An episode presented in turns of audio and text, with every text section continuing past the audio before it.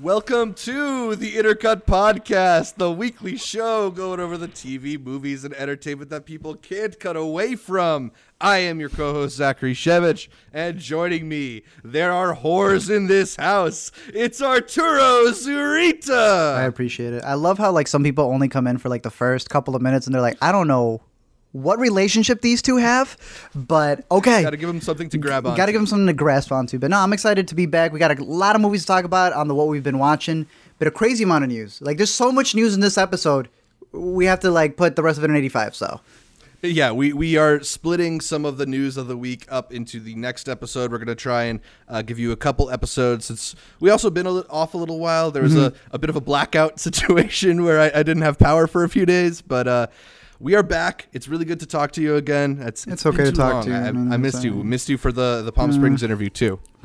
thanks, Zach. appreciate it. No, I, I I get it. You were caught in the time loop, uh, but I you was. have some cool theories. So I, I know you've been developing, working on the the science Yeah. of it all. I have the whole board trying to see where where they would have ended up. Why were the dinosaurs in there? But yeah. Uh, in a little bit, we're going to talk about 17 day windows, $30 price tags, and Netflix's all time top 10. But first, make sure you're subscribed to the Intercut Podcast, either the video podcast on youtube.com slash intercutpod or the audio podcast available in most podcatchers. Also, follow Intercut on social media, whether it's F- Facebook, Twitter, or Instagram. We are at Intercut Pod. That's at Intercut Pod. That's short for podcast. And while you're here, just another reminder to leave us a five star review over on the Apple Podcasts. Uh, service whatever you want to call itunes nowadays. Uh we, we we we appreciate those reviews and those are some of the best ways to support our show and help get it in other people's feeds. So please go over to itunes and do that. Uh, we will appreciate it. We might even read your review on the show. Hey. but first let's start the show the way we start it every week here with what we are watching.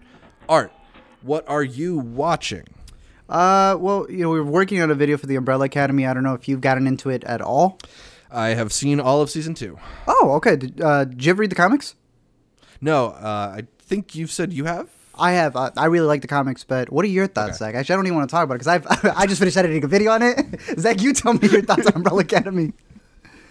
Um, well, I was also I was definitely less into the first season than I think uh, many people I've talked to. I, I know Amanda, who we frequently have Mm-hmm. Loved on it. the podcast, is a big fan of Umbrella Academy. I, I don't remember how positive you were on it. I, I want to say I was still more negative than you two. Just uh, it's not necessarily a show that matches the aesthetics that I'm looking for in a lot of my entertainment. It, it's a, a very kind of loud show in its expressions. It's, it's very uh, extra, even not in the slang term, just they put in literally extra stuff into every moment, it feels like.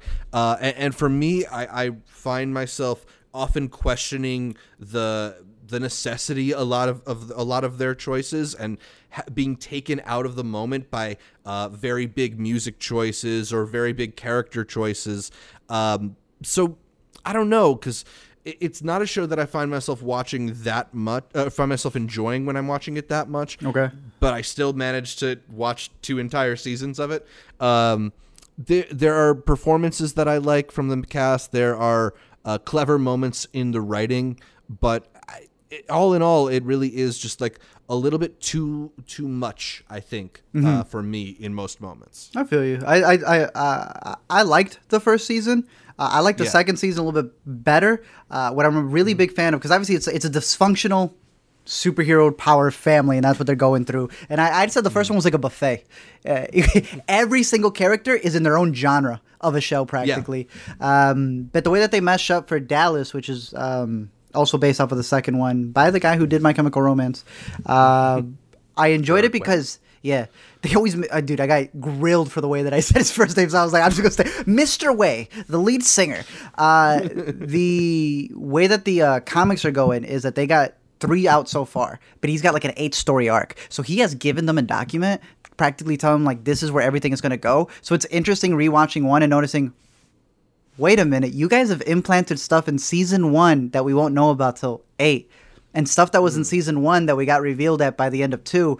So the fact it's really rare, you know, because we're so used to shows starting hoping they get something. And here they've started it from season one with stuff that they won't be revealing until five. And I, I don't know. I, I think that's really cool to like. Yeah. Um, was it Marvel did that with the the guy who was there the entire time? Here, that may actually be the case. And Right. uh, an extra that you didn't think twice about may end up being a major character later on. I find that really fascinating. Um, I did find season two to be a little bit better, but I would recommend anyone who loves the show read the comic. The comic's really dope. Yeah, I wanted to ask you since you are more familiar with the comic. Uh, it's not an anthology show, but the entire first season takes place on one timeline, and the second season takes place on a different part of that timeline. You know, it, it's got like a very segmented side. You're not you're not going to confuse confuse a Yeah. season one episode for a season two episode. Is that sort of the way that the comic is? In that they're like chapters of an adventure in that segmented way. He uh, he he pitched it like this, Mr. Way. He said, "We issue one should be issue fifty, but we skipped all the way and just threw you to like issue fifty-one. So it's like you have no backstory. You're just into it, and you have to again read the third one to go back and realize what had happened. Oh, that's what they meant in the first one.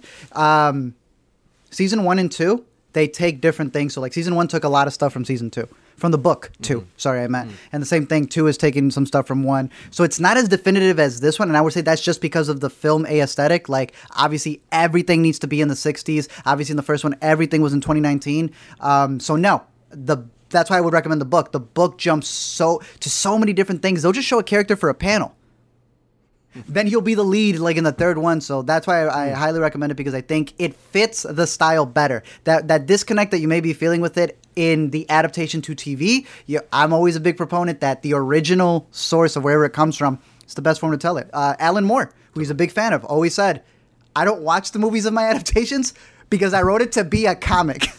Uh, I do think Umbrella Academy's done a good adaptation, but you can you can't ever beat the book. You know, you can't ever beat the book. right.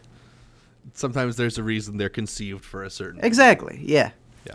What have you been watching? What else have you been? I've only been watching Umbrella Academy. I read through that twice. So what have you been All right, watching? well, I got a couple. I got a Uh, couple me that I with it. can bring up. Uh, I finally caught Shirley, uh, which I know was both uh, you and Amanda thought it was one of the best movies the first half of the year, Mm-hmm. and um, regretting not seeing it before we recorded that best movies of, the, of 2020 so far. I'm glad you got it.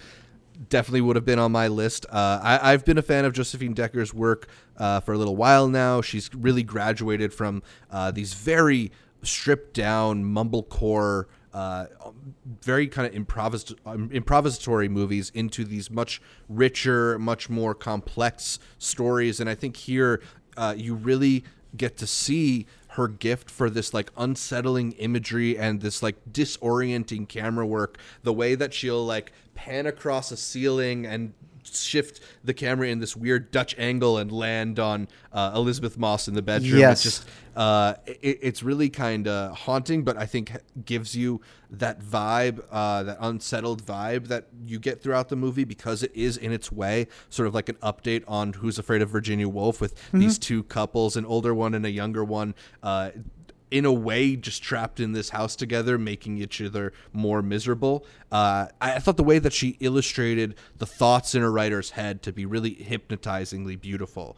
Uh, the, the the images that you would see kind of obfuscated a little bit, uh, but like patches of Elizabeth Shirley Jackson's writing sort of coming to life uh, as she is conceiving of the book in the film.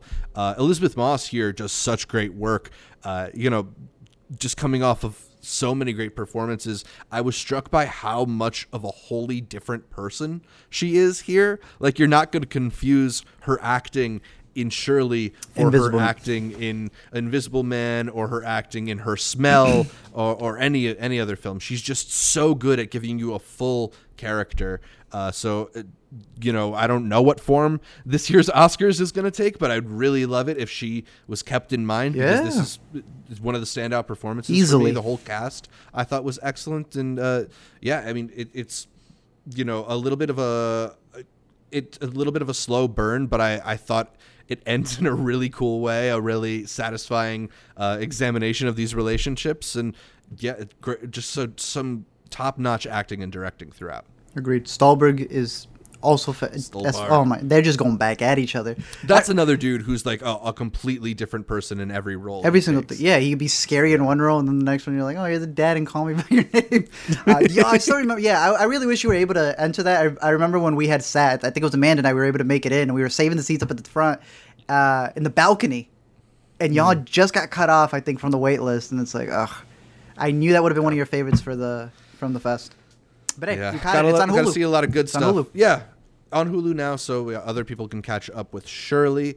Uh, also, I caught An American Pickle, the latest HBO Max release, uh, starring dual Seth Rogens, uh, based on a short, short story by Simon Rich. Uh, this one's got Seth Rogen playing a immigrant immigrant from an Eastern Euro- fictional Eastern European country who comes to America and gets preserved in a vat of pickles for a hundred years. Uh, meets his great grandson who looks just like him.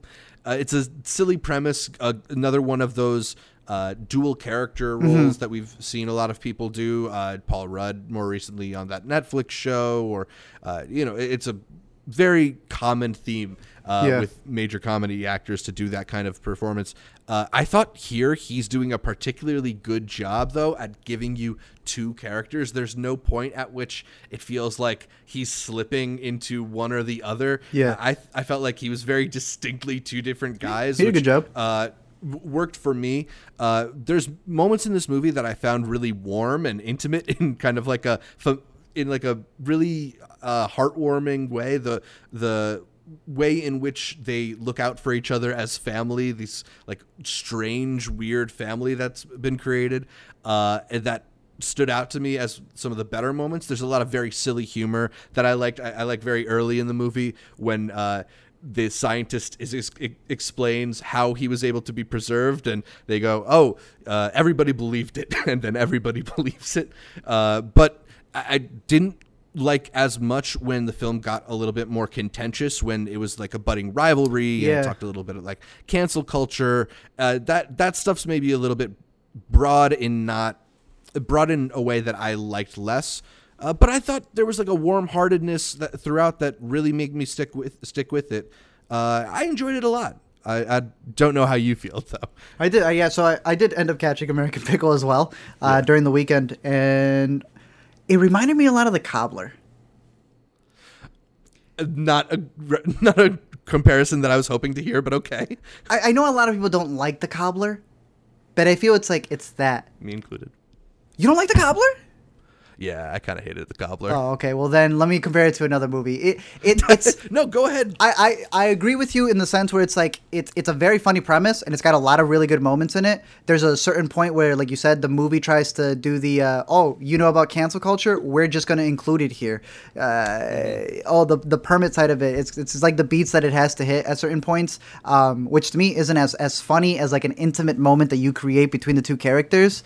Um, But it, it was like funny. I love just that a small moment like them dancing together. Yeah. and the like cultural difference of that, uh, wh- where he's one of them's astounded by the music even being played, and the other is. Uh, it's just a regular moment. It's just a. Regular, yeah. Uh, I- I'm a huge fan of a Knight's. Uh, I think it's a Knight's Tale, The Return of the Knight. I can't. It's the one with uh, Leon the Professional, and he's a knight, and he arrives in modern day times. Someone will know what we're talking about. That Yeah. movie is hilarious because he thinks like it's a demon horse. And it's just a taxi cab, but he's a knight. He doesn't know the difference. Uh, another Right, perfect right. one, which would be the reverse, would be uh, what is it? Dark Knight, Black Knight with Martin Lawrence, Black who Knight with actually, Martin who actually yes. goes back. So you know what? I'll compare it to those two instead of the cobbler.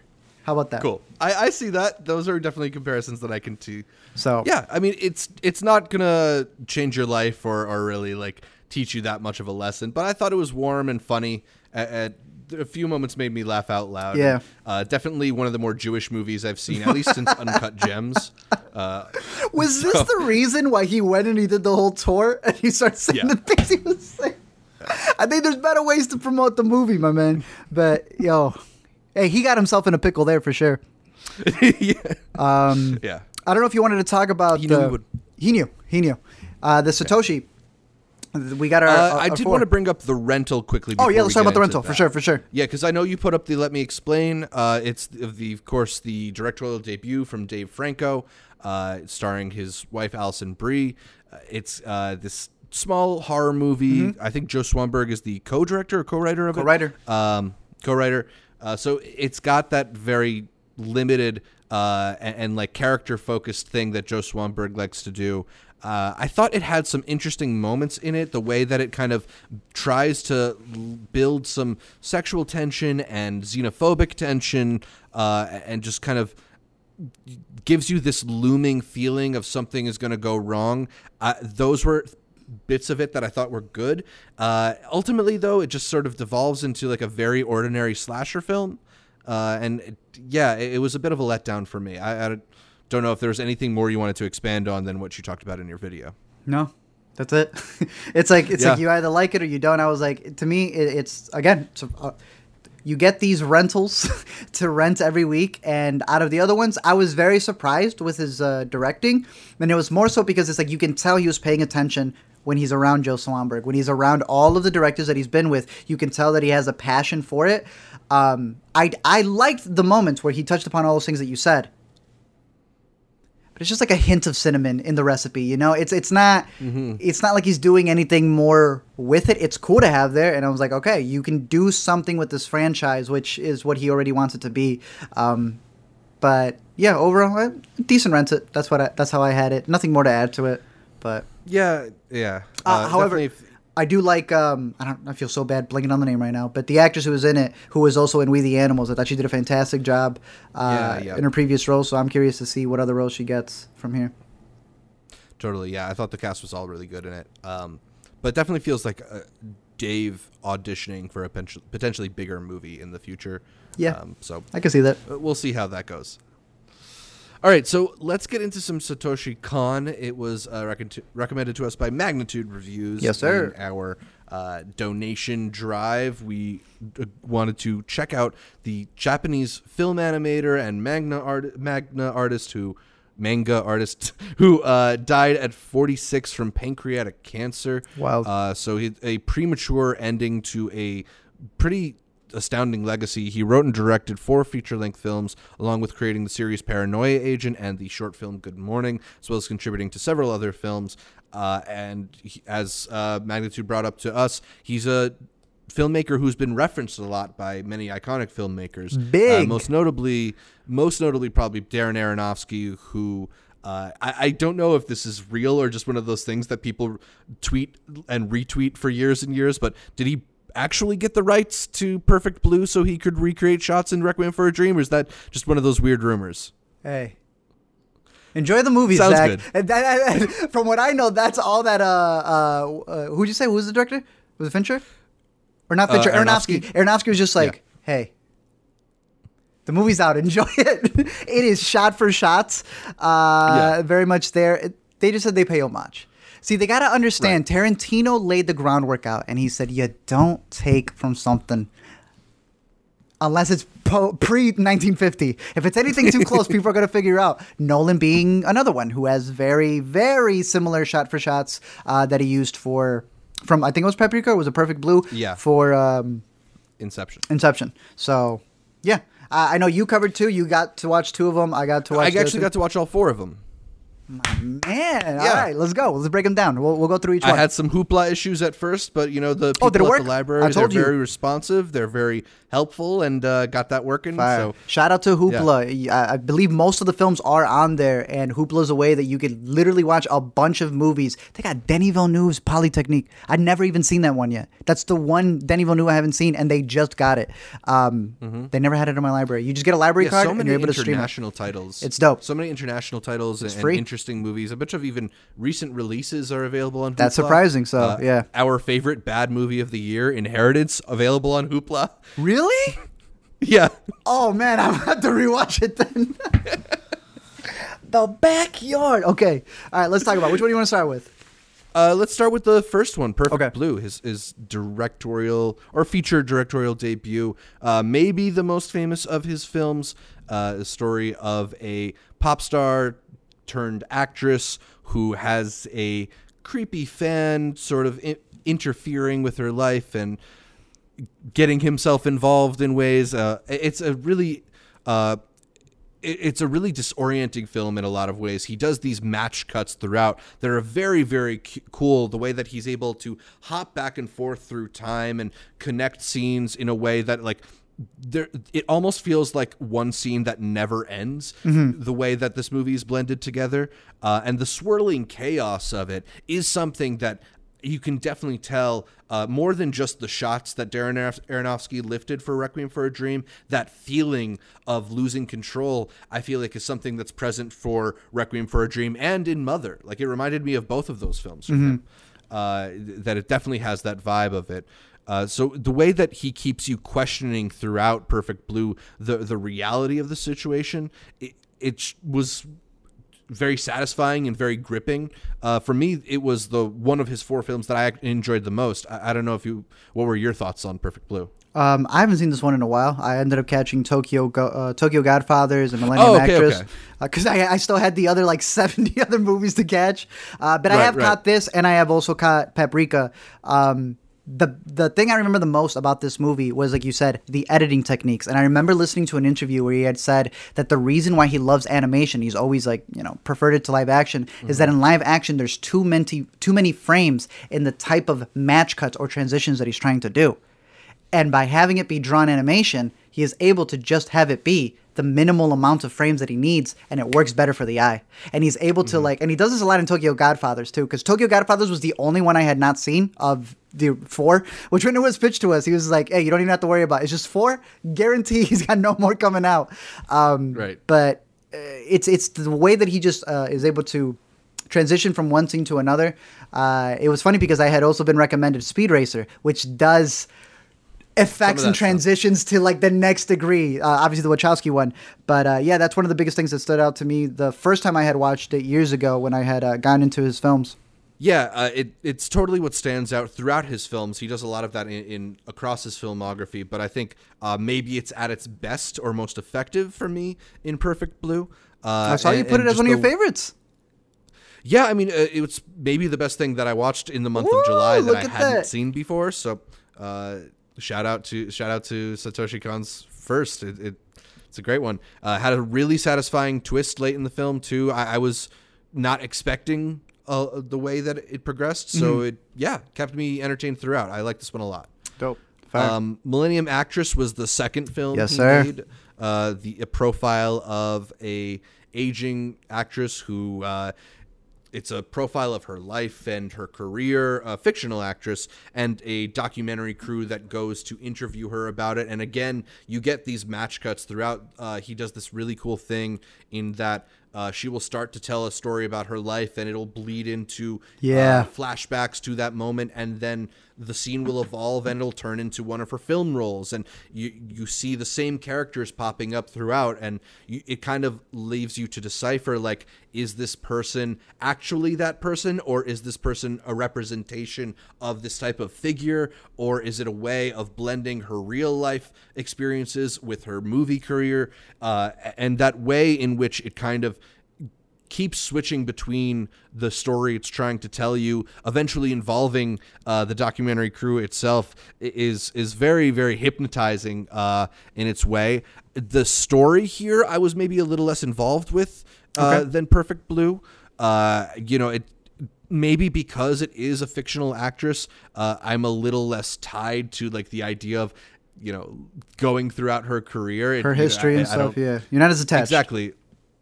Um, but i as a representation of uh, you know histor- telling this history, it is very interestingly done um, and beautiful throughout. Uh, again, that that match cutting is like so precise, like you mentioned, like down to certain frames in a way that. If you wanted to try and redo this live action, you would never be able to get it so perfect. Exactly. Uh, I didn't get to see Paranoia Agent, but I was listening to a lot of the interviews that he said there and how he was recalling back to stuff from his movies that he was never able to use. And a lot of the stuff would come from Millennium Actress, specifically dealing with like identity and such. And uh, one of the quotes that he had had was how he writes these characters. It's less about how did the character, uh, and I believe I have it here actually, that it wasn't not about how characters get involved in situations, but how those situations affect them. that everybody wants to know. is like how can we, you know, how is the vantage point that everybody's like focusing on the situation, but it's like how does it affect the characters as opposed to the documentary crew just being a part of it and, and the stuff that she had gone through. It's like how do the situations that they've gone through affect them not how th- how do they affect the situation so i think that's like uh, the most interesting aspect of how he writes his stories and he does the same thing with uh, tokyo as well which we'll talk about but yeah mm-hmm. again it's just how he plays with perspective and how he uses animation that honestly rewatching it I don't know what it is with American animation and all of the technology we put into it, but this type of animation still holds up to this day. Like, uh, and yeah. I think it has to do because they're implementing it not to just look aesthetically pleasing or like fun or colors, which a lot of American animation does, but it's like it's actually telling you a story. And because he's telling you mm-hmm. a story and he's he's using every single aspect of what's on screen, not just as like beautiful animation, but as an actual storytelling um, technique. So I, I, agree. I don't think yeah. this could be adapted. Right as much as I feel like you could almost try to do an interesting version of it, it's just so precise in the way yeah does, goes through it. Uh, that emotional disconnect is maybe what made me not as uh, receptive immediately towards this, but I have the feeling that this is going to be a movie that like I, exists in the back of my mind for a while to to maybe warm me up to it, mm-hmm. uh, just because it's so so unique in its approach to storytelling, in uh, the wide scope of stories it's trying to tell. Uh, that ambition is something that I, I was really uh, awed by here, because uh, it's it's something that would be very hard to do in another medium. Um, like so yeah, I, I, maybe not as much of a standout for me, but uh, I liked it quite a bit. Uh, f- I don't know if you want to move on to Tokyo Godfathers, oh. which for me was uh, not as interesting, but you seem to like it more. Well, it was because it was this is the only one I hadn't seen, so I found it fun. It okay, is, okay. it is definitely like out of all the movies, this is the most like it was pitched as a Christmas movie. Like looking back at the marketing that they had right. for it, this was like the Christmas movie that was very anti-Christmas to a degree because it calls out commercialism. Uh, mm-hmm. I know it's based off of the novel Three Godfathers, which has been adapted multiple times. Uh, and instead of them being three homeless people who end up finding a child, it ends up uh, always being three robbers. I know John Wayne even has an adaptation of uh, the Three Godfathers. Um, with this one being Gin Hana, and Miyuki. Uh, and the coincidences in this. That was the one thing where I was like, there's so many times where you have like a Deus ex machina thing that happens, but here it's mm-hmm. like, it's so like they find a man who's about to die. They find a baby. They they find every single person who ends up helping them in their in their path of what they're going through. And then you realize mm-hmm. at a mm-hmm. certain point, I was like, yo, this man is purposefully using cliches, coincidences as something in his story. And I searched up, and he's like, yeah, that's all I'm doing. Um, with it being the Christmas story and how they have um, the entire uh, every single billboard that you see. There was like an interesting aspect of it where whatever the billboard was advertising, you would notice that some of the restaurants or places were called that. Not to compare it to Marvel, but Marvel did this thing where once Thor enters the MCU in America, there are certain um, Nordic, what is it called? Nordic uh, churches that they've implanted mm. throughout the franchise because in this world Thor came down. Some people worship right. him. So the idea would have been here is that in commercialism, you have all of these places, and I know we talked about a little about it in the Five Bloods. All of these billboards have, to a degree, not infected, but reached the um, the culture that that's what they name their restaurants after. Some of the products, the exact same products that you're seeing up on the screen and such. Um, yeah, but no, I, hyper commercial vision. exactly. Tokyo, yeah. Which is a, which is a extremely commercialized city, uh, but here you get to see that juxtaposition between uh, the the wealth that some people have and the lack of it that our three protagonists have. The three homeless people who do find this baby, um, and I think. Uh, you know, all that stuff is very interestingly done.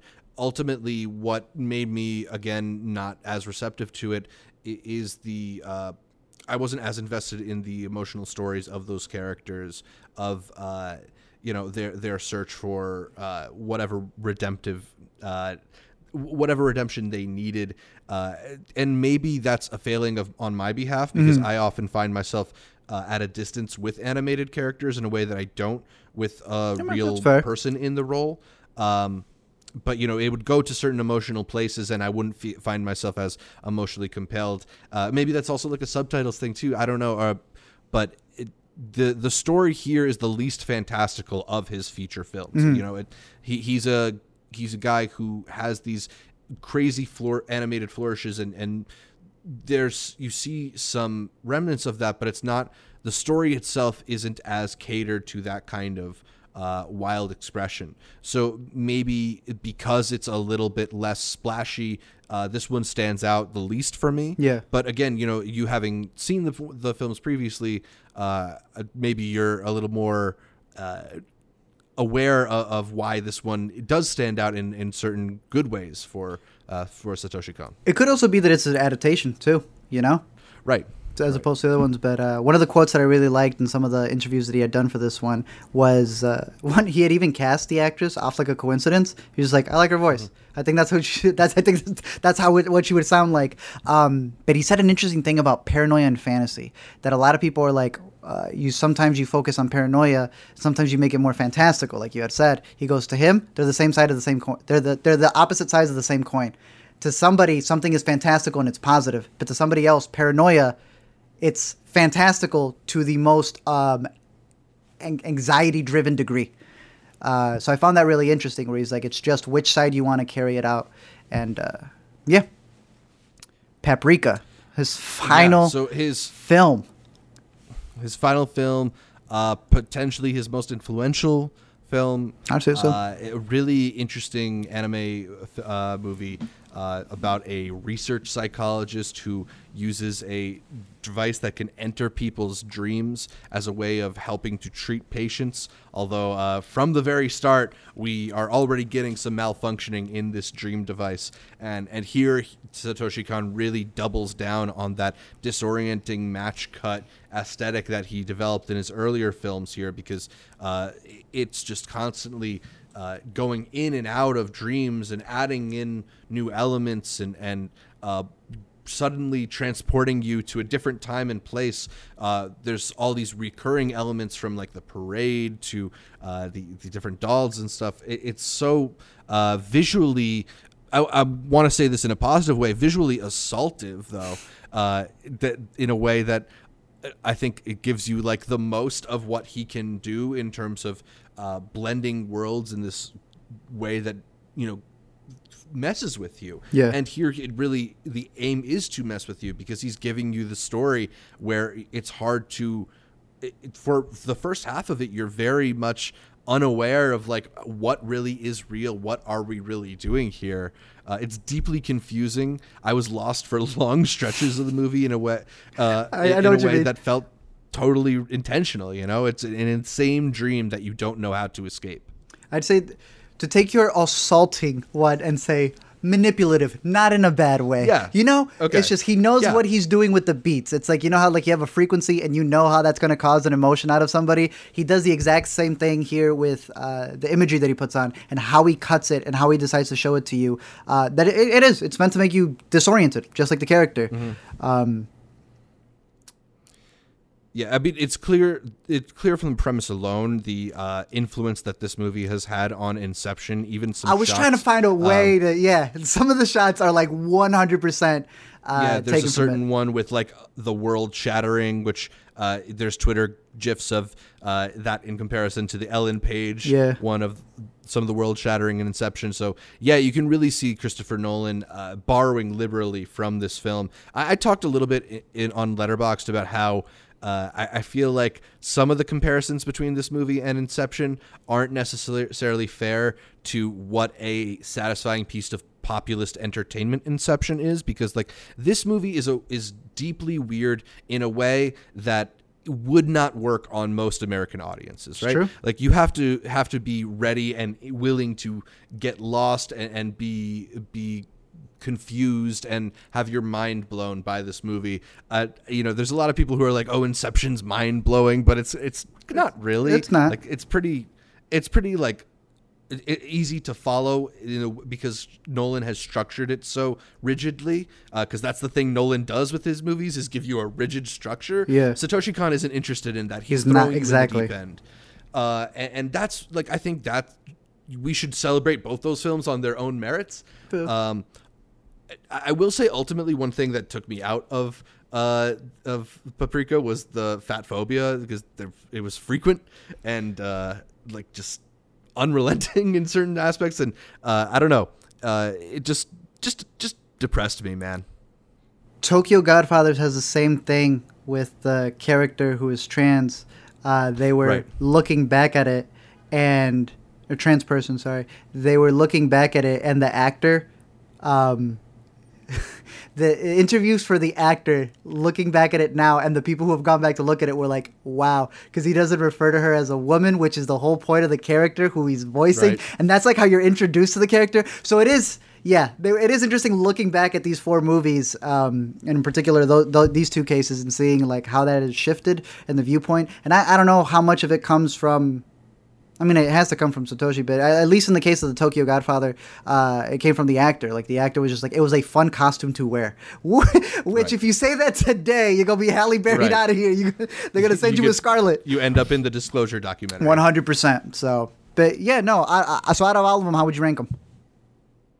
Uh, for me, Perfect Blue was definitely the standout. Uh, far and away my favorite of his films. I just was really into the story and everything. Uh, and then I don't know. Um, I thought Paprika was more uh, unique and and kind of maybe mind blowing, but I maybe I was a little more satisfied with Millennium Actress than that one. Yeah, I go the same way. I Less go. depressed me about Yeah, it. Yeah, Perfect Blue, Millennium, uh, especially on the rewatch because I agree with you. I think the what, the moment you rewatch it again, because it's like again you're following her journey for the first time. You don't know her. Once you know her, rewatching it, it's like oh, I semi know the fictional actress. Um, uh, and then I would still put Tokyo at the at, at the bottom. I just liked it because it was one I had not seen. um, Totally. And it's definitely it's definitely a little bit different than the other ones if you don't want to get too deep into the craziness that he does with his other movies. But no, Yeah, yeah, that might be my uh, more of like a dipping your toes into the water choice. there. Uh, he also has a movie that never got finished. I don't know if they're ever going to eyes wide shut it, but he does have like script and concepts, and they, they're still kicking it around. It's not dead Yeah. yet. Yeah. So we'll see. We'll see what happens with that. Yeah, we'll see. They uh, finished the uh, Orson Welles movie uh, after a while. So know, you never know. who knows? Who knows? So yeah, thanks again to Magnitude Reviews for suggesting we do that Satoshi Kon deep dive, uh, and make sure you check out those films or let us know what you think of those films if you've had a chance to check them out. Uh, but that's what we've been watching. Let us know what you've been watching down in the comments or by shooting us an email, intercutpod at gmail.com. We are going to move on to the yay or nay, where we break down the latest happenings in entertainment, starting with the battle between Universal Pictures and AMC theaters. It's been settled. The biggest theater chain in America will once again show Universal's movies. However, Universal can put those films on PVOD as early as 17 days after the theatrical release. Art, yay or nay, you think more studios will follow Universal's lead? Like inevitably, I would think Yeah. so because they're not following Universal's lead. Netflix has been doing this. They did it with The Irishman. They did it with Roma. They did it with, you know, it was going to be available on Netflix the following month. You just were not able to make a deal with AMC because AMC still doesn't like Netflix to the point that they don't even showcase the best. remember when remember when it was Roma, but then the previous year it was Marriage Story, uh, The Irishman that were nominated for Best Picture, but they were so petty they didn't include it in the watch along for the Best Picture showcase. Uh, they've been doing that. I don't I, I don't know the financials off the top of my head to see how it worked for Marriage Story, how it did in independent theaters before it went to Netflix. Um, I know that when it came to The Irishman, it was packed. Uh, right now, They thinking were about selling out a Yeah. Broadway theater. Th- Exactly. Thinking about who filled that up though in an enclosed place, that would not be possible right now. They would have left like the man at the end of the movie, but uh, they still showed up, and I think it it really is going to come down depending to the property. I know they were saying that they were still going to play it both ways, where some movies will come out day in and day of the release in theaters and mm-hmm. digital. They said that there were still going to be other movies that were going to keep the 90 day thing, obviously because it benefits them. Like, let's keep it. We know what, they're mentioning here. It's not going to be fast. It's not going to be Jurassic. It's not going to be any of those. So it's not that they're going to, they already are. This is Yeah, just AMC willing to sign a contract with somebody who wants to do it, but Netflix has been doing it. Netflix has been doing it. Yeah, and I think net, companies like Netflix and you know even Amazon and others are are helping to contribute to the erasing of that window of that uh, delayed release window. Uh, we are in extreme circumstances right now because of coronavirus, but that this has been a, a a process that's been ongoing for months and years and maybe decade you know uh, that movie theaters are losing that exclusivity and they're going to have to change with the times or not get access to certain movies. And you know we talked about this back when amc first uh, threatened Universal with not showing any more of their movies, that they weren't going to be able to last until the time that the next Fast and Furious movie came out because Fast and Furious is more important to a company like AMC than it ultimately is. Uh, Universal can put that on video on demand and they would still make a lot of money. Maybe not the money that they want to make, but like if without movies like Fast and Furious, nobody's going back to the AMC. Uh, Exactly. what struck me as particularly interesting were some of the stipulations here, uh, including that AMC will be receiving some of the uh, some of the revenue from movies that go to PVOD before that 90 window, 90 day window. So AMC is making out really well here. Um, another weird thing that I didn't I thought was pretty underreported is that Universal is not allowed to release the release date of VOD until after 10 days in a theatrical exclusive window. So there could be a movie that they put out, you go see it in a movie theater, and then 10 days later you Oh. find out it's going to VOD in seven days. That's funny. That's great. Yeah. I mean, it's dumb, but that's great. Because then that way you stop people from going, I don't, I, I, hey, I, they got to see it in these 10 days or do I not? I mean, some people, I, I think they underestimate how many people don't see a movie till like two weeks later. Um, But yeah, no, I see what you mean. That's interesting. Yeah. That's a that's a pretty weird rule. I'm wondering what the thing that you said about how AMC is going to be able to have a cut. AMC never liked streaming. Uh, they introduced AMC on demand though.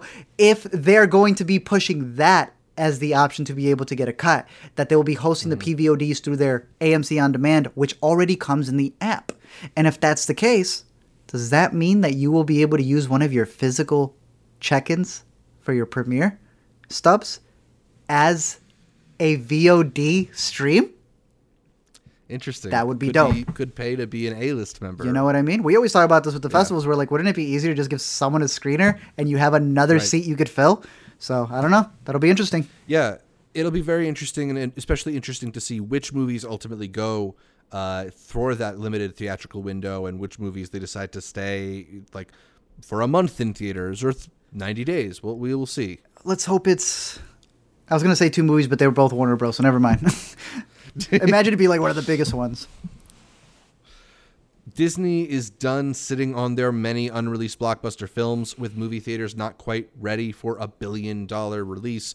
Disney is instead shifting Mulan to Disney Plus on September 4th. However, unlike Hamilton or Artemis Fowl, Mulan will cost $30 on top of a Disney Plus membership in order to own it. So, Art, Yay or nay, the release of Mulan is a sign of things to come for Disney's other major movies. Yes. Uh, My question to you is do you think, because people are like, this announcement shows that they have been updated with the news and theaters are going to be open. Don't you think that they, do you think they knew about this long ago? They just weren't allowed to like tell you it's going to go to VOD until the moment they decided this is the around the time that it's going to go to VOD? I mean, I think, you know, we also got news recently that Disney's theme parks are doing even worse than expected, even the ones that have opened up again. What? Uh, we also got news that uh, the Hamilton the Hamilton bump that many people projected was not quite as significant a bump in subscribers um, as previously thought. So they're not making a whole lot of money as a company right now. So to me, this is probably something they were holding on to in their back pocket. Okay. Like, all right, we we got this I, potential revenue stream, and looking at the the landscape right now, they realized we're probably not going to make a lot of money this year. Otherwise, this is one of their their last cards to play. Is they've got these movies and they've got streaming, but they still want to get people onto Disney Plus, so they're not going to just go VOD the way they did with Onward initially. Uh, they they are centralizing it here, and what I don't know if this has been the plan with Disney Plus all along, or if this is uh, I, I, I would speculate that it's been uh, more of a plan because of coronavirus, but it, it definitely presents an interesting alternative for them given how much stuff they have, how much premium content they're talking about putting out through Disney Plus when, you know, the the subscription already gives you access to such a vault of stuff. I could see a future where they are like, no, no, no, the sign up fee is to get the Simpsons and Pixar movies, but to get the new WandaVision show, you also got to pay $30 for that or something. I wanted to say a couple of nice things, but then you made me go straight to the bad things. they got rid of or want to get rid of physical releases. By getting rid of physical releases, we'll be talking about it's that. the yeah, you know. So this is a way to be able to do what? You are going to be able to lease out movies. You know, you paid the th- mm-hmm. hey. If you were to buy it, you purchase the movie, then at that point you own it for the what twenty four ninety nine. I don't, I don't know if the movies would go up to thirty, but at this point you've paid thirty dollars, but you still have to pay the subscription fee every single time or else it goes away. I do like the aspect of being able to own it, you know, because it's either you got to rent it for 48 hours or do you own it? And they found a compromise somewhere in the middle where it's like, all right, you will be able to own it as long as you have the fee. I get it, it works. But like you said, in the long run, this is going to turn into everyone's going to do it. The Universal movies are going to do it through Peacock. The Warner Bros. movies are going to do it through HBO Max. And it's like going to be like, oh, you have an account? Cool. But do you have the maxed out account though? Did you have all these extra movies added on, bro? And if right. that's the way that they're going to be selling movies too, that's going to be scary because then it's like, I hope we still have Vudus. I hope we still have the Apple TVs, and I'm sure that they will still be there. But it's like, yeah, they're really tying it into also having that service. Everybody wants you to lease. Everybody wants you to lease. They don't want you to own, and that's the scariest part. I like it. It's thirty dollars at home.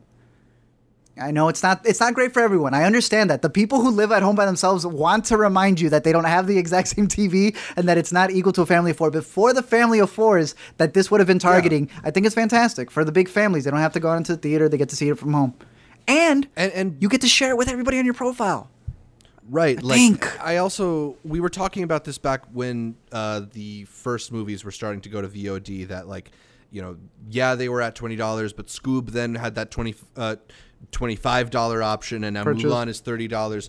Like I wouldn't be surprised if they wanted to release the new Bond movie that they try doing that for like 40 or 50 dollars. Like it's a premium movie. It's a movie that cost more to make. I, I understand their the the idea to potentially charge more for it. Here it's $30 seems like a reasonable option given that it's a primarily family oriented film and that's a movie that uh, would cost a lot more than $30 for a family to see in theaters. Uh, but yeah, just that idea of including it in the Disney Plus subscription is potentially worrisome. I do think that you know some people talked about how I think Robert Daniels, who we like, uh, tweeted that if fifty percent of Disney Plus subscribers uh, paid for Mulan, it would make something like nine hundred million dollars, which sounds like a lot, but that's probably less than it would have made if movie theaters around the world were open. So it does make me a little bit skeptical about future Disney properties going this way. At least the big ones. I don't. Yeah. I don't know if we'll see Black Widow unless Disney continues to uh, be searching for revenue uh, revenue sources. I no, I agree, and it's pay per view. They they've been talking about it being 40, 50. Remember Spielberg's comments?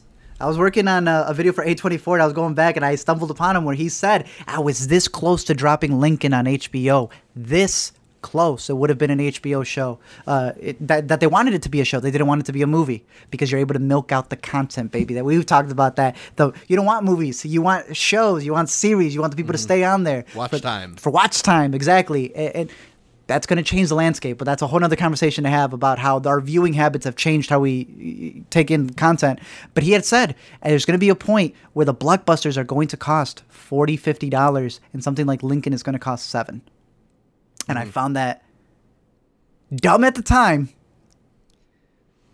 looking a lot more likely. You know that Spielberg that Spielberg guy knows some things.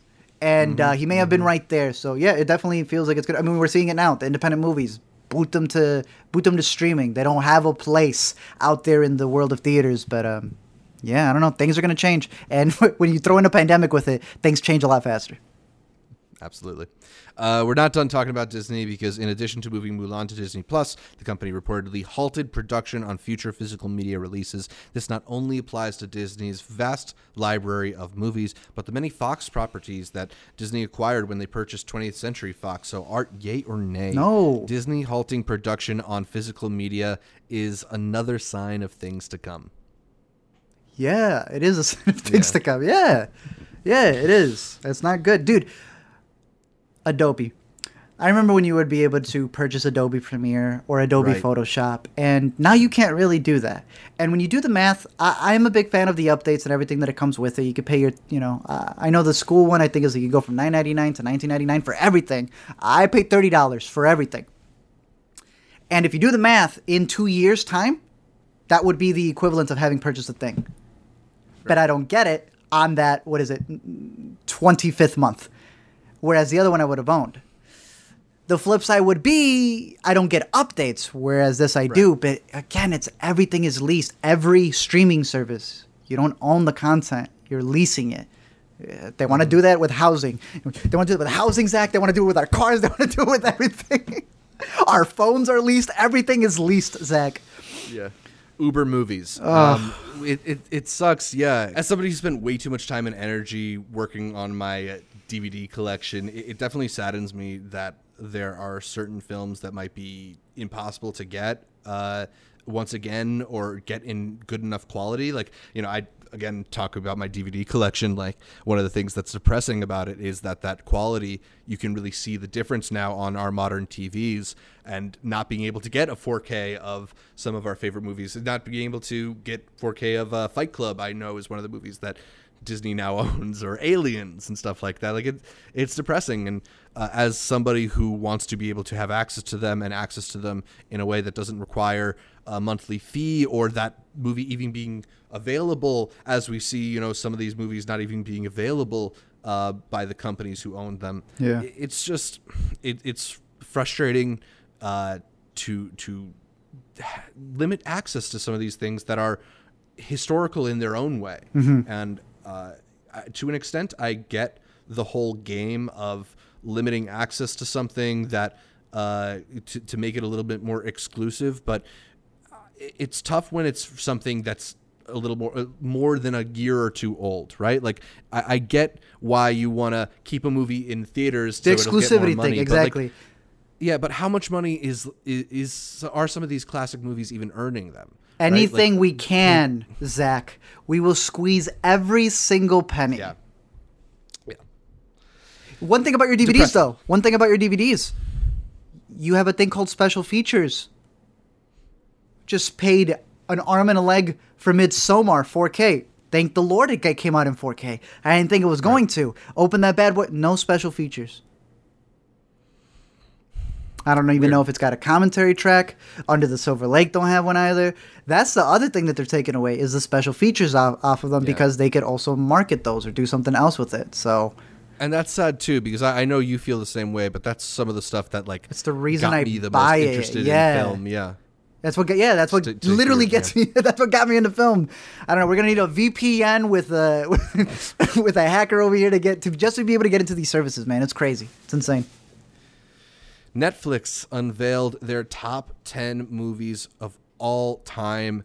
Asterix only based on two minutes of watch time. So if you started a movie and didn't even get through opening credits, that doesn't matter. Netflix counts as you having watched that film and you contributed to some of these movies being in their top 10, including at number 10, The Perfect Date, the only one of these movies that I legitimately had not heard of. Really, Uh, Noah 48 Centineo. million views. So Noah Centineo. Uh, number nine, The Platform, which we have talked about. Good to see that movie up there. Good to see it Number eight, The Wrong Missy, somehow got 59 million views.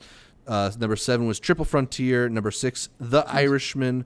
Number Ah, five, okay. Murder Mystery, the Adam Sandler Jen Aniston one. Makes sense. Number four, Six Underground. Number three, Spencer Confidential. Number two, Bird Box at 89 million, and number one, Extraction at 99 million. Yes, Chris Hemsworth is in the most watched Netflix movie of all time. Asterix, if you count two minutes as a watch. Art, based on this list, yay or nay, you feel this this is a meaningful reflection of Netflix's most impactful movies? No, where's the Where's that Claus movie? The one that that Uh, one sadly got less than 48 million views apparently. No, it didn't. That broke box office record, Zach. When it came out, it broke, broke back. Who was it? Russell, whatever. Who's in it? Kevin Costner. Is it Kevin Costner? yeah. It's Kevin Costner. Or is it Kurt Russell? Kurt Russell. It's Kurt Russell. oh, my bad. You See, Kevin Costner wouldn't bring in the three hundred million I that it came in and won, that it won. Uh, I'm surprised that yeah, but you see what I mean. I'm surprised that didn't make it in there. But Bird Box makes Yeah, sense. I mean- they got the sequel coming out. Does it mean anything? No, no, because these are the movies that they put up in the platform for you to. Yeah. Irony. The, for you to actually like have it autoplay. You turn on your TV Yeah. and it's gonna autoplay, and you're gonna count the two minutes. That's not fair. Especially the Yeah. ending autoplays. Oh, the movie just said you're gonna go get something, and it's autoplaying the next movie. It's like, nah, nah, nah, nah, nah. But Yeah, it's marketing. and it's not a surprise that a lot of these movies are some of their recent high-profile blockbusters, the ones that they've really been pushing on the service. Uh, like you said, it's that two-minute thing. Like, I, I really don't think that this is an accurate met- metric of like what movies were actually watched. Like, I I watched. Uh, the first like half an hour of the old guard and kind of realized I wasn't paying attention and bailed. I don't know if that really counts. Like I'm not trying to have discussions with people about the old guard. I haven't heard people bring up Spencer Confidential. I haven't heard people bring up Six Underground like casually. It just doesn't seem to be the movies that resonate with people on Netflix. The you know, I know Marriage Story is more niche, but like there's so many people that are talking about that movie. It maybe it's not the most watched, but it maybe it's the most like closely watched or at least one of them on Netflix. And I feel like there's got to be some titles like that that are, are missing in a way uh, because they've got this weird metric of if you only watch two minutes, that counts for them. It doesn't make sense to me. Twitter should have something. The most tweeted movies, and then that that would let you know who's talking about. It has to be. It has to be a, what you're asking for. What you're asking for is a source that cannot be Netflix. It has to be an independent source that tracks that Yeah. stuff because over here, all they care about is the max thing. Remember, and I don't know how you felt about this. They used to do the thumbs up. They used to do a proper rating, and they stripped it of it. Right, right. Personally, I would hate. Can you imagine if it was like YouTube and you would go on and you'd see like Marriage Story has like a 30% because of all the people who just hated it? It's like I don't I don't want that to come back, but they clearly pivot towards um, ratings and statistics really that improve their stuff.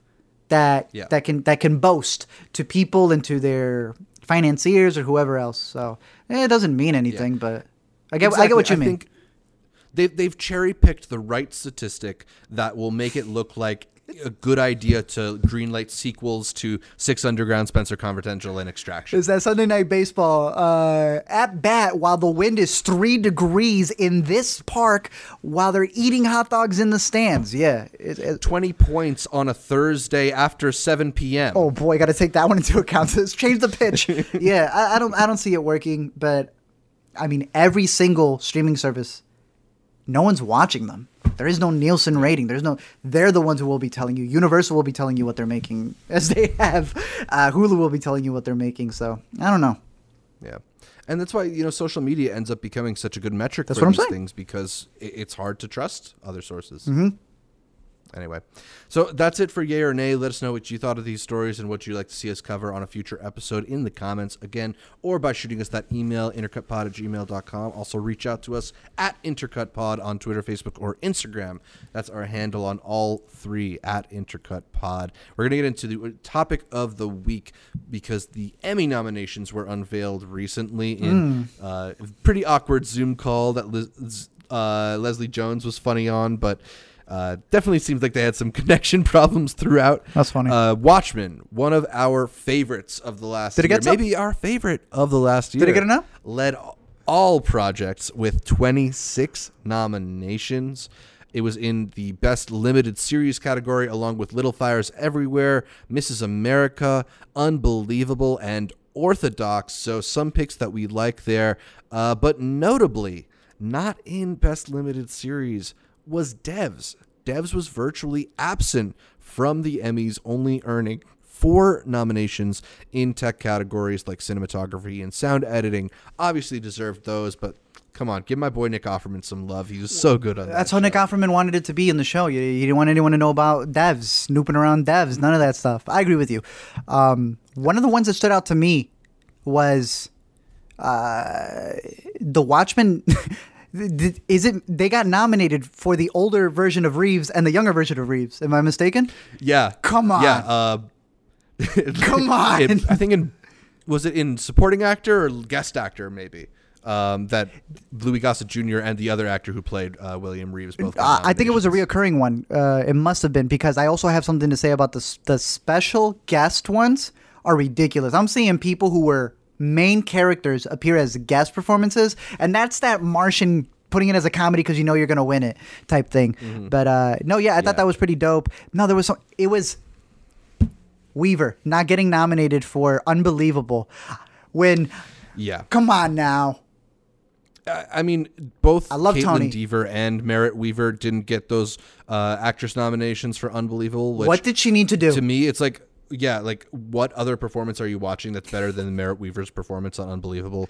Uh, It, it, Give them both. it's just astounding to me. They're both so good on that. Uh, I was worried for a second that none of them got nominated, but I saw Toni Collette got nominated. So Yeah. at least that. But you know, Toni Collette is the most established name of that bunch, and they're all so good on the show. Guess. mention like Danielle Macdonald also in more of a guest role. Like I just I. I I was awestruck by Unbelievable last year, um, so I'm a, a bit of disappointed to not see it uh, get a little bit more love here uh, in the Emmy nominations. Uh, but also, you know, there were a, a few acting uh, snubs that were kind of weird. What the else? cast of Better Call Saul almost all entirely getting uh, not getting the love. Bob Odenkirk, who's been nominated in the past, didn't get the nomination. Rhea Seehorn, who's giving one of the best performances on TV, also not getting a nomination once again. Uh, and, and that's a show that's been uh, awarded quite a bit by the Emmys, not quite as much as Breaking Bad but was, but it feels like they're maybe ignoring it a little bit, which is a shame since that show has continued to be really excellent. I, I'm starting to work my way through that fifth season now, and it's just it's I don't know they they've still got it. That the Albuquerque gang is still the best people out there at making uh, episodic television. I think. Um, I was I know some people were. Were you gonna say something? just a quick one. Like they, if you look back at it, gave Modern Family s- too many awards, and on their final season For said years. bye bye. Is it because Modern Family decided to stop giving out gift baskets since they weren't going to have a, a, an up following se- like an upcoming season? I, I don't know what happened there. I'm surprised they didn't even get a nomination after the mark they did like on the Emmys for the longest time. So many shows were dismissed or not given the proper due because of that. So. Uh. Yeah, a show like Homeland, which has done so well at the Emmys for so many years, did not get like any nominations, I believe, uh, for its most recent final season. So Ah, it- it's interesting in the way that Emmys will sort of embrace some shows like full heartedly, Yeah. and then they kind of just fall off a cliff at some point with them. And I hope that's not the case for a show like Better Call Saul, which is doing some great work Mm-hmm. uh, as it rounds near its ending.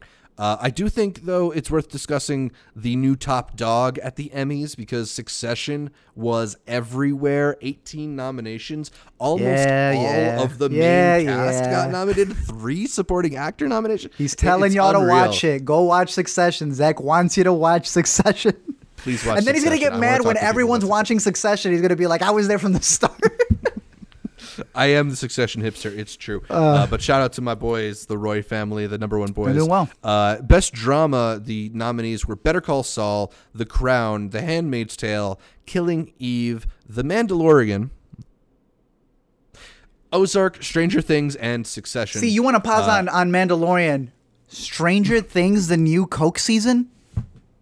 Yeah, yeah. I mean, uh, that's something that I do want to kind of talk about here because Netflix has the most nominations out of any network in this category with The Crown, That's crazy. with Ozark, and with Stranger Things. However, uh, we see Stranger Things kind of dipping in quality with each successive season, and it kind of and it didn't get a lot of other nominations that it had in the past. So I do wonder if its run in Best Drama maybe will end this year unless we see like a, a pickup Or bigger Then you got baskets given to Ozark, Emmys. which uh, Ozark, which is, has two half seasons coming up. We we found out. How does but, that work? uh, Emmy wise. Uh, I, you bet Netflix is going to put them in different Emmy cycles to earn as many awards as they can. How is that They're fair? gonna- uh, Breaking Bad did it. Mad Men did it. I don't know. Did they I really? I believe so. It was like maybe f- somebody can correct. Five A nominated, five B nominated. Like that's goofy. Ah, Um, They play. And The Crown is also coming to the end of its run. So even though Netflix does have a big presence here in the best drama category, it does make me wonder, you know, a year or two from now, uh, what is going to be that Netflix show that they really push for Emmys? Uh, uh, it, will they have that show, or are they going in more of like a, a populist Umbrella Academy, 13 Reasons Why, uh, sensational, fun show Yeah. direction? I mean, they have stuff like, for example, well, I mean, I, I'm focusing more on HBO, but I think Euphoria should have fit in there for the drama series. Yeah. Uh, I am really glad that the morning show isn't on there, but we're, if we're talking, bro, we just literally said, please don't tell me they're splitting seasons to A and B. This is the same season, is it not? For morning show? They got nominated last time, did they not? I don't. I think that that might have just been the Globes. I don't Okay, know. because I'm like, bro, how are they getting nominated once again? It's like these people they released it right from the cycle and they milked out like one season to be to be both. Uh, I still think Euphoria could have made it up there. Um, yeah, and that might just be because it's so early in its run, and not a lot of shows get in there in that first season, which is again one of the reasons why it was so exciting when Zendaya cracked the uh, best actress or Zendaya, excuse me, Yeah. cracked the best actress field.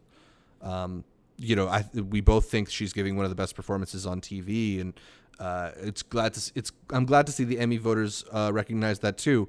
Uh, hopefully, as season two comes back, we go further and further into that show. The show will the show will also be recognized in other ways, whether that's best drama, whether that's some of the uh, less mu- famous actors music, in it, like Hunter tech, Schafer. everything, one hundred percent, dude. Bad Education, best TV movie. I don't like the Yeah, title on it. Yeah, yeah, it, it's a little bit depressing, but uh, glad to see that uh, our boy Cory Finley's in there and it's getting some love. Uh, Bro, in a few it is in different the middle of a Dolly Parton one. No offense on American Son, it's good, better as a Broadway play. Unbreakable Kimmy Schmidt, which is like, wh- what's going on here? the interactive special, which It's going I- up against I an thought was interactive fun, special. But it's It's going up against a point and click, Zach. What, what yeah, are we doing and here? That's the weird. That's the weirdness with these different categories. Like Emmys have tried to subdivide all these things into smaller and smaller categories, and it makes some of them like we. It, it makes the, the the actual nominees a weird collection. Yeah. but We also- I don't know what else you're gonna do about it. We have enough interactive stuff coming out. It could it could get its own category. At this point, it can get its own. Bandersnatch won last year or so, so they can practically Yeah. get their own category. Yeah, is it just gonna be whatever Netflix releases though? Wins No, there's going to be a bunch more. I 100% believe there's going to be a lot more. And I mean, that's just because they don't want to open it up to a lot of video games because PlayStation has a bunch that are also technically Yeah. interactive movies. But again, it's how they want to play it. And as of now, the, the, the guilds or whoever pitches uh, for them, they know what they're doing. Yeah, yeah. Um, I was happy to see what we do in the shadows, a TV show that I like quite a bit. That was good. Uh, crack the outstanding comedy series category, and it got several uh, writing nominations, Mm-hmm. including Stefani Robinson got a writing nomination for uh, one of her episodes. Uh, show that we both like a lot, Black Lady Sketch Show. Yeah, cracked got nominated. variety sketch series. Got a couple other nominations on top of that. So a lot of stuff that uh uh, made me very happy to see. I don't know if there were certain nominations you were really excited about. Um, I think it's going to be interesting to see the variety talk shows because uh, all of these, I think, have done a terrible job adapting to the 2020 atmosphere. I'd say probably Trevor Noah was the only one who embraced the YouTube era and was like, all right, I'm going to just straight up make YouTube videos. Um, that's going to be interesting to see how they do it. Just how they host the entire. Will this be the first award ceremony? Uh, I think of the major ones at least. You know? it's going to be the first one that tackles what a award show looks like in lockdown. That's funny. They're volunteering as tribute. That's going to be interesting. But hey, I am glad that they are honoring the movies or TV movies and shows that have come out because 2020 is still a year, Zach, and you should not be postponing award shows when there's still movies that are out, which is meant Mm-hmm. to define the year of film. hmm It's not like these movies and TV shows don't count. It's nice that an awards body is continuing its normal cycle of uh, giving them out. They're not giving out. They're not giving out the COVID baskets. Yeah. Uh, also, I was happy to see that Greg Whiteley, Greg Wheatley, whatever you pro- however you pronounce his name, uh, got a Best Directing nomination for his work on Cheer because that's a show that's so uh, That's so dope. beautifully shot. Um, I, I feel like he's so responsible for giving it that distinctive uh, feel and intimate look. So, shouts to him, shouts to Cheer, shouts to all the nominees that we like. Um, but yeah, I, let us know if there's any other snubs or surprises that you were excited to see. Uh, we we talk. I talked about uh the awards a little bit on Twitter, but I don't know. We'll talk about them again when we see what actually wins, Yeah. and maybe uh, get into more details with them. hmm I have a lot to binge watch. A lot of good shows to binge watch that ended up uh, with Emmys that I have not finished yet. But uh, it, Yvonne from Insecure, I, I hope she wins Best Supporting uh, Actress in Comedy. That because she killed it in season four. So that'd be dope to see as well. Yeah. Yeah. All right. So uh, those are our thoughts on the Emmys. Let us know what you think. But we're going to get to the new to see where we give you our picks for the week, recommendations for what to watch this upcoming week. Art, why don't we start with you? What have you got for the people? Uh, I'll give you some of the ones that I'm looking forward to. I know She Dies Yeah. Tomorrow is out. Right. They were supposed to be doing Simons. yeah, they were supposed to be doing something with uh, the uh, Music Box Theater maybe even the Drive-In. I haven't really heard too much about that, but uh, I'm also excited to stream La Llorona, which is I believe coming to Shudder if it isn't already in Shudder. Um, that was one where it shouldn't be confused with the Conjuring WB version of La Llorona that they did. This is like uh, like an actual drama. Uh, and I know that it, it was at Sundance for a little bit, and it was at a couple of other festivals, so I'm really excited to see that. Uh, Let me see if I have anything that I would recommend off the top of me. I did see a trilogy. I guess I'll say this: there was the Legacy of the Bones, uh, was a movie that had come out on Netflix, and it ended up being a part of a trilogy, a Baztan trilogy, uh, that would be The Invisible Guardian, The Legacy of the Bones, and then the last one, which is I don't know what it is. It's um, a Spanish mystery series based off of a trilogy of, uh, of books. Um, and all three are on Netflix. So if you wanted to catch up on them, they are very long. Each one is passing two hours, but I think the middle one was the best. And it's like a pretty crazy story because you're not just following different mysteries that are happening uh, in this town, you're mainly following the detective who the mysteries revolve around her obviously we're very American. We're like, how the heck is she still in the case if it's her family that's involved that she needs to investigate? But they also kind of get into that unbelievable aspect where she's like, no wonder you guys aren't finding serial killers. You guys don't even have a network to, to showcase. So all the serial killer has to do is kill here and then move on to the next town. They're never going to connect the dots. Um, so it does have the, the very interesting procedural aspect to it. So if you wanted to catch something like that, those are out there. They're in Spanish uh, and they're on Netflix. But I'll, I'll probably have some more that I'll be watching this week to recommend for next week for sure. What about you, Zach? Awesome. All right, so we will be on the lookout for those. Uh, you mentioning serial killers and stuff made me think of I'll Be Gone in the Dark, which I just finished. Finished up. it? Okay, how was Uh, it? It finished its six episode run on HBO, and uh, now that it's finished its run, I can definitely fully recommend this because it, is a show that you're probably going to want to binge. The hunt for the Golden State Killer and Michelle McNamara's process in trying to get to the bottom of the case. It's so compelling and, and so shocking in some of its its details and just the uh, the the way in which the investigation unfolds, uh, I think is so well done. But there's also this really beautiful aspect to the show in that it gives you the profile of Michelle McNamara and kind of uh, all the effort that was put into her pursuit of this investigation and the ways in which it kind of ate away at her too. Uh, I I think it's because of stuff like that and because of the way that it's able to profile some of its victims it's more than just like your basic true crime show that revels in the grisly details of rapes and murders. It, gets a little bit further than that and and talks about the impact and the lasting impact it, ha- it these incidents have had on different people's lives even ultimately on the lives of the family of the murderer. Uh, and I, I was i thought it was really beautifully done by Liz Garbus, uh, who's directed some interesting true crime stuff. Uh, Mommy Dearest, Mommy Dead and Dearest, I think was one of the recent Okay. uh, films she did. Um, but yeah, I, I definitely re- recommend I'll Be Gone in the Dark on HBO now that it's finished up its run.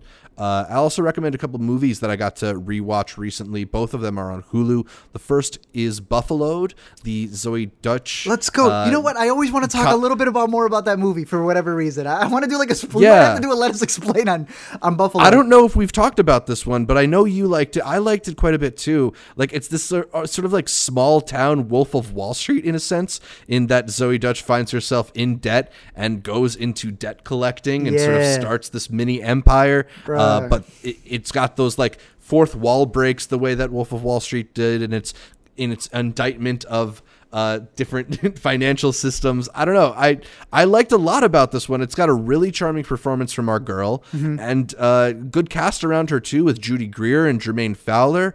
I was very very charmed by this movie. Was what's his name in there? Mr. Boomerang himself? Isn't Jai Courtney in the movie?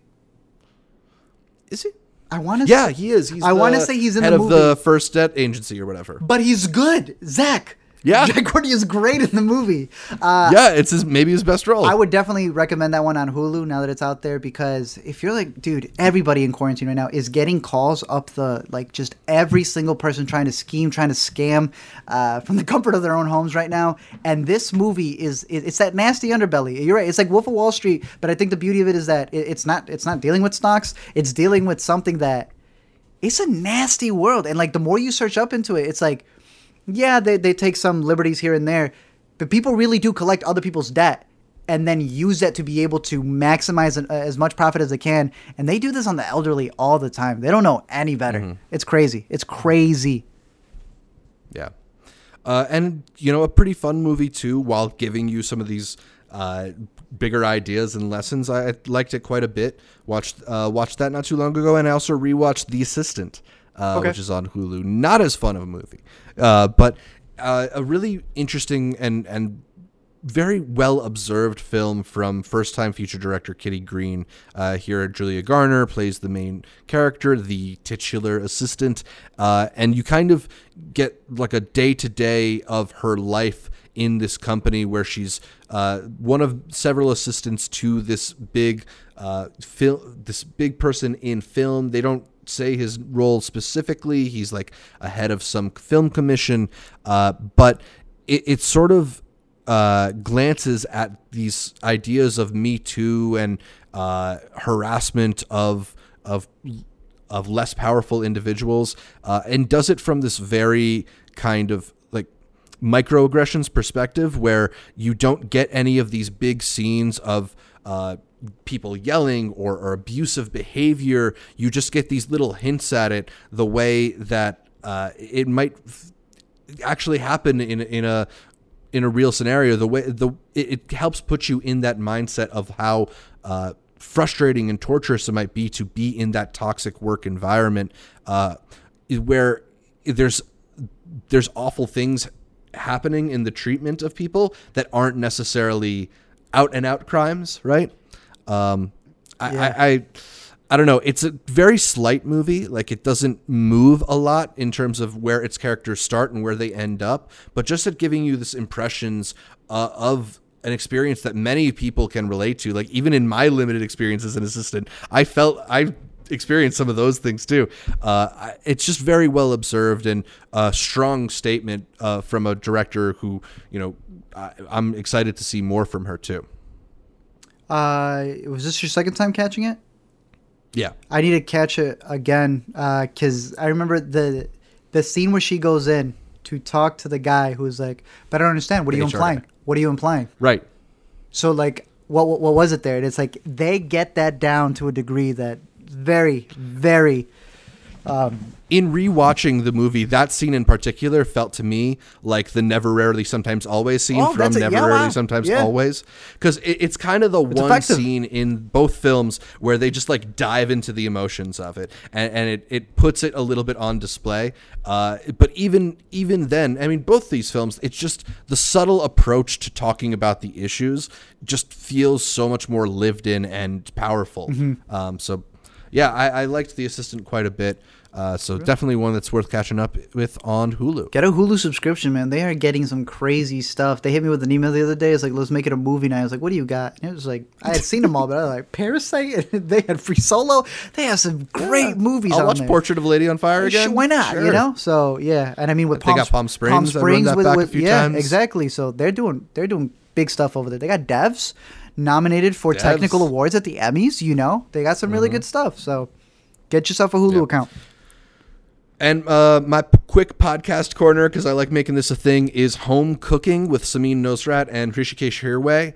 Uh, Samin is the author and star of the Netflix series Salt, Fat, Acid, Heat, which has been like a really great uh, delving into some of the worlds of cooking as I've like been in lockdown and cooking more for myself. I've really actually learned more from her show than I've had from cooking shows in the past. But what I really like about this podcast is they've got a very uh, fun. Uh, f- joyful banter like that you can tell the co-host feel like friends hopefully if you like watching this podcast that's a vibe that you're going for in your podcasts uh, but they give you cooking ruminations, ideas, and tips littered with dumb puns and their joyful interaction. Uh, created Song Exploder, uh, which is one of my favorite music podcasts, and he's just a brilliant producer of podcasts in uh, the, the pacing of it and just the manufacturing of it. The sound is always so good on his podcasts. So it, it's a show that I've been listening to as I've been cooking recently. So maybe that's something that uh, you would want to put into your routine if you've been doing a little more cooking yourself. Home cooking with Samin Nosrat and Hrishikesh Hirway. Sounds good. Yeah. Uh, so that's what we've been watching in our picks for the week. Let us know what you are going to watch. Uh, but that's all for this week's show. You can catch more from me, Zach Shevich. Uh, if I follow me on Twitter, Instagram, or Letterboxd at Zshevich, that's Z S H E V as in Veep, I C H. And check out my YouTube channel, youtube.com slash multiplex show. Arturo, where can people find more from you? You can find me at LME Explain or the A to Z Show on Facebook, Twitter, Instagram, and of course YouTube. Or you can follow me every week here on the Intercut Podcast.